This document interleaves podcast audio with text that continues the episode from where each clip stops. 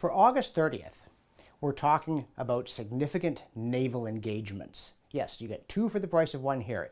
You get the Vlieter incident in 1799 and the beginning of the Battle of Lake Poyang in 1363. And some of you may be thinking, wait a minute, you're kind of scraping the bottom of the gun barrel here. Where do you get this stuff? And the answer is, I get it from lists of commonly recognized significant historical events. So Let's start with the Vlieter incident. It's part of the Anglo-Russian invasion of Holland during the Napoleonic Wars. And that might not sound like a great idea, and in fact, it didn't work out very well. But they did succeed in capturing the entire Dutch fleet.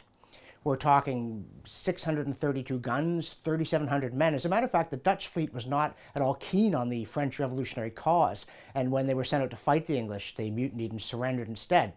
And this had a significant impact on world history because the Dutch fleet was actually very important at that time. France lacked a really adequate navy. They knew if they wanted to conquer the world and impose their vision of liberté, égalité, fraternité, and the alternative of death, they would need to take on the British. They would need to wrest control of the seas from Britannia, the dream of tyrants since Philip II. And so it mattered that they were frustrated. Trafalgar, in some sense, derives from the Vlieter incident. And it's enormously important to world history that Napoleon didn't win the Napoleonic Wars, that once again the free people somehow snatched victory from the jaws of defeat, including, of course, at Waterloo. And then you get the Battle of Lake Poyang.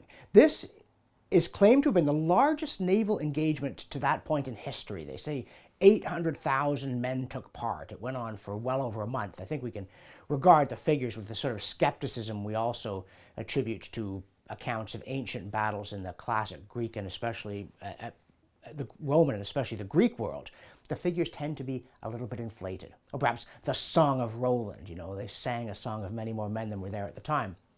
But who's ever heard of the Battle of Lake Poyang? Now, you may say no one's ever heard of the Vlieter incident, but you've heard of the Napoleonic Wars. Apparently, part of the outcome of this battle was to ensure the victory of the Ming dynasty when the Yuan dynasty fell apart.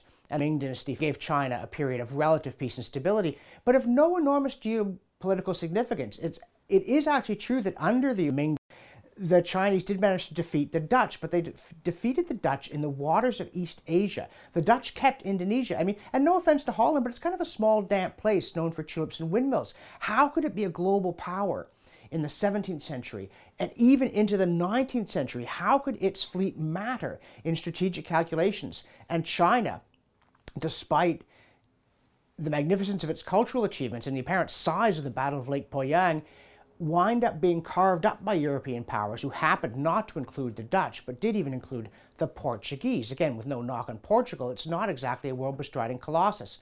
There is such a huge difference between the dynamism of the open societies of the West and the difficulty that all other traditional societies have in dealing with the impact of the West, military, economic, and cultural, that the Dutch fleet and the Vlieter incident matters far more than this Chinese engagement in the Battle of Lake Poyang.